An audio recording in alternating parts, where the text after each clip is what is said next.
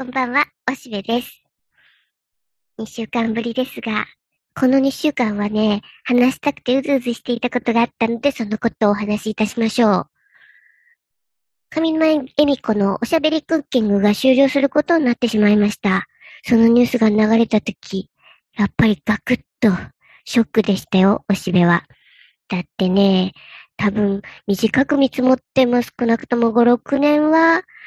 毎日必ず欠かさず見ていたと思うな。つまりずっと定期録画して、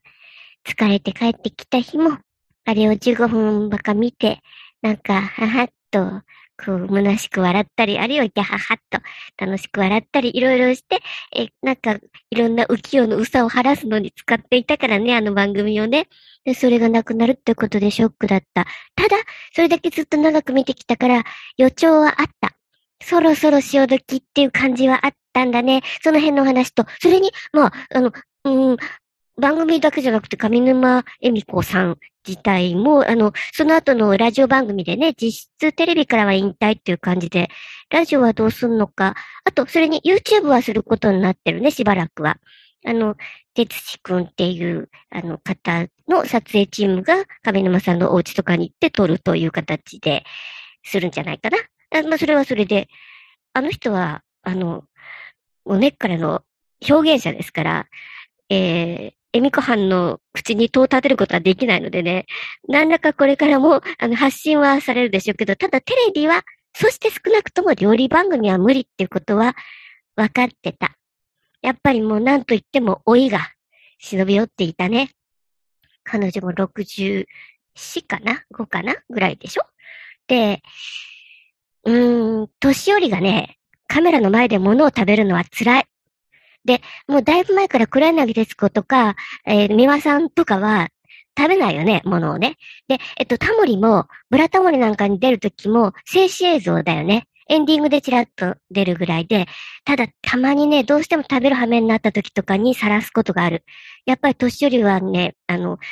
食べ方でまず露呈してしまうし、そもそもが食べる姿を動画でこう人に開陳するというのはなかなかに情報量が多すぎて、うん、やっぱりタブー視されているものなんだよね。だって皇室とかは決して映さないと言われていたけど、実は、えっと、高円宮が韓国の屋台かなんかで物を食べるシーンが皇室アルバムかなんかに出た時に、ちょっと騒いだよ。その、皇室ウォッチャーたちはね、あの、もぐもぐと物を食べてる場面が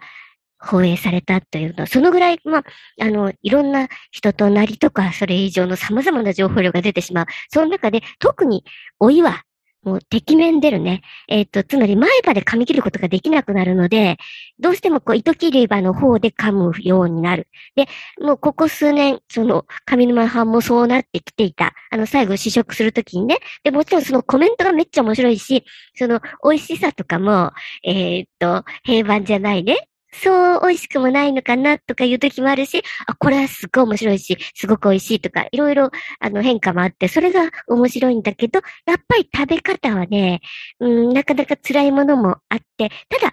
もちろん番組側もそのことは重々分かっていたから、お料理も工夫してあった。あの、食べやすいように少し小さく切るとかね。で、実はその視聴者にとってはそれが嬉しい情報だったわけで、うーん、一番年齢の多いね、あの、えっ、と、高齢者がたくさんいるわけだから、で、そういう人たちで、えっ、と、簡単に作れて、そして、こう、年寄りにちょうどいいような料理で、年寄りが食べやすいものっていうものを提供してくれていた数少ない番組なんだよ。結局ね、料理番組と、そして、あの、実は、料理屋のシェフなんかもそうなんだけど、自分と同年齢の人のものじゃないと辛いんだよね。もちろん、あの、おしゃべりクッキングは作ってる、あの、辻調理師学校の先生方は、まあ、それなりにお若い方々だし、あ、それね、釣り師、釣り、辻調理師学校も今後どうするんだろうっていうのも、ちょっと心配だけどね、ああいうプロの技っていうのを教えてくれるところがなくなるのは、うん、辛いんだけどね。どうしても NHK はね、タレント化しているので、うん、あとはまあ、料理人の2世みたいな人たちが中心になってしまっていて、ちょっと心配な感じですが。で、つまり、えー、ちゃんとしたえー、調理師学校の先生が作ったもの。で、それも上沼さんに美味しいと言ってほしいわけだから、どうしてもちょっと高齢者向けになること、そして食べやすいような柔らかく煮たり小さく切ったりという、そういう工夫がしてあるので、年寄りたちにとってはとてもありがたい番組だったんだよね。うん、だってね、あの、結局さ、もう、お恥ずかしい話しながら、僕もね、おしゃべりクッキングのね、えっ、ー、と、テキストをね、定期購読してるんだよ。今、定期購読してる雑誌はそれだけだ、実はね。もうだんだん買いに行って探すのもめんどくさい。というほど、すぐ売り切れちゃうんだよ。恐ろしいでしょこのネット社会で。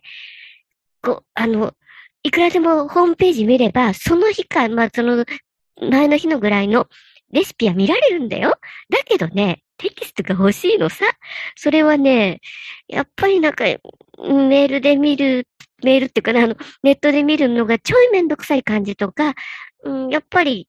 テキストであると安心なんだね。だから、本当に定期購読してますって。だって、それに、あの、先月ね、カレンダーがついてきたし、僕のところ毎日の、毎年ここ数年は、エミコンのカレンダーなんだよ。でね、そのカレンダーにもね、毎年思うよ。ああ、神のエミコらしいカレンダーだなって思う。つまりね、神のエミコのおしゃべりクッキングっていうのはちょっと書いてあるだけで、大きなお花の写真なの。てね、えー、日付のところが大きくて何でも書き込めるようになってて、ああ、実用に使ってくださいね。もう一応、あの、おしゃべりクッキングのテキスト買ってくれた方への、あの、付録のプレゼントですけども、別に宣伝じゃありませんから、どうぞお使いくださいって感じなんだよ。だから、全然、あの、ちらっと見ても上沼恵美子の おしゃべりクッキングのテキストの付録だなとは思わない。単に綺麗なその季節のお花の写真が鮮明なね、まあ、もちろんプロの写真家のものなんでしょう。そうやってこう、無色透明っていうかな、あの、実用本位のカレンダーなんだね。で、それはもう、いかにも上野恵美子がそのように指示してるんだろうなと思うし。それにね、あの、定期購読するとエコバッグがもらえるしね。そういうので、あの、とても実用的なおばはんや。で、えー、それに、まあ、やっぱ彼女は、あの、ま、まだ年齢は60代とはいえ、若くから活躍してるからね、非常にこう、あの、芸能界での滞在年数が長いよね。まあ、あの途中結婚生活してた時は抜けていたけれども、やっぱり派手に関白して、えー、いろいろ、その時第一線にいたわけだ。まあ、それは、あの、関西方面とか名古屋あたりにいたものしかそう思わないのかもしれない。東京の人はあんまり知らないのかもしれないけど、少なくとも全国区だったのはおしゃべりクッキングぐらいだったもんね。で、えー、それに名古屋はね、あの、えっと、PS をしばらく前まではやっていたわけだし、PS っていうね、あの、名古屋のね、えー、宣伝番組ですけども、そういうのも出てたりして、うん、だから MC 上手っていうかな、場が持つ、えー、回し上手であったこと、頭の回転が速いこと、で、えー、まあ、多少のこう、土俵を割るほどの、こう、問題発言をあえてするみたいな、こう、テレビにとっては美味しいタレントだったわけだからね。で、それを上手に彼女も使い、えー、芸能界側も使ってきたということだったんだけど、だんだんそういうのが、うん、彼女の側が疲れてきてるし、もうその老いもあるしね。そういうので、そろそろ、料理番組はもうとにかくきついし、で、やめたいんだろうなとは思ってたけども、やっぱりテレビ全体にこのコンプライアンスの厳しくなりすぎたところで、もう致命的な大失敗をする前にもうやめて撤退してしまいたいと思ってるのはよくわかるんだね。で、たださ、うーん、さっき言ったような高齢者向きにそういう番組があったことはとても良くてね。だって結局さ、前歯で噛み切れないっていうのは、えっと、歯の力が結局衰えてくるんだよね。で、それで、うん、自然、こう、糸切り刃の方で噛んでしまうんだけど、噛み切るときに。でもそれは自然のセンサーでそう分かってるわけじゃない？あの、前歯では噛み切れないなと思うからそうスッと横にずれてしまうわけなので、で、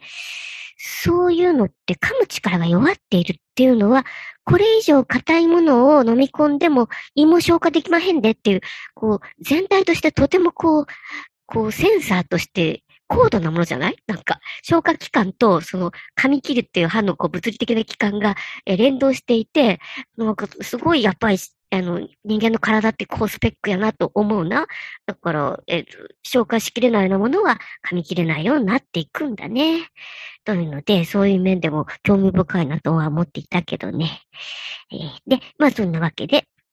それにまあ彼女自身としても、その、ラジオでも言ってたけど、瀬戸内寂聴と細木和子が亡くなってとか言ってけど、まあね、この二人ね、死んだ時期が同じ、近かったことで並び称されることになっていくのかもしれない、今後も。お互い嫌だろうけどね。全然違う個性の人たちだったのに、本当に運命はわからないものだな。で、えー、少なくとも瀬戸内寂聴には、上沼恵美子はすごい可愛がられてた。もう、えっと、寂聴の方が上沼の大ファンだったんだよね。もう何かにつけて、こう、ラブコール送ってたし、よく番組にも出ていた。で、だからそれで可愛がってもらいましたよっていうのは嘘はないんだよ。本当に。あの、向こう側がこっちのファンだったからね、上沼のね。で、ただそんな中でも、ちょいちょい、こう、よく聞いてると、瀬戸内寂聴が上沼恵美子を褒めるときのその、エッジの効いた褒め方が、うん、ギリギリのとこだったんだね。褒め言葉でもあるけど、警告でもあったようなところがあって、で、そういうやっぱり上の人がいなくなるっていう、その警戒感があるんじゃないかな。それは、年を取るほどにさ、叱ってくれる人がいなくなる。で、それはね、本当に叱ってくれる人をむしろ大事にするようになるんだよ。だけど、そういう人が本当に亡くなってしまうと、あの、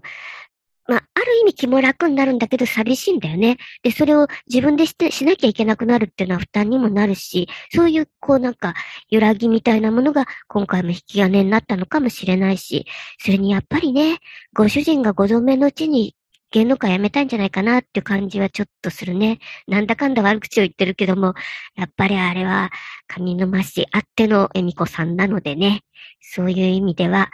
うーん、今のうちに幕引きをしたいっていうのはよくわかるので、あの、何らかの形で彼女の声がファンに届くのであれば、テレビに出る必要はもうないかもしれないよっていうのが、長く見守ってきた者たちの、あの、意見なんだけど。でもね、おしゃべりクッキングはさ、だったらなんか同じように二代目を作ってくれよ。これからもう20年ぐらいだんだん年取っていくような、今誰か中年、40代半ばから、えー、後半50ぐらいの人で、うん、あのコメント力があり、で、ああいうお料理してる間結局持たすわけだからね。そういうのができる人であって、存続してくれないと年寄り向けクッキング番組をなんとか延命してほしいなと、ABC さんよろしくお願いしますよって思います。で、えー、大事なんだけどなと思うけどな。だからそういう意味で、えー、今後も応援はしていくんだけども、うん、エコ清水というものを感じずにはいられないおしべでございました。今後も楽しみにはしておりますがね。というわけで、えー、おしゃべりクッキングがなくなっちゃって一つ楽しみが、の日が消えたような気がしています。というわけで、え、長らく喋ってしまいましたが、また、えー、これについてはお話しすることもあるかもしれません。ほいじゃ、またね。バイバイ。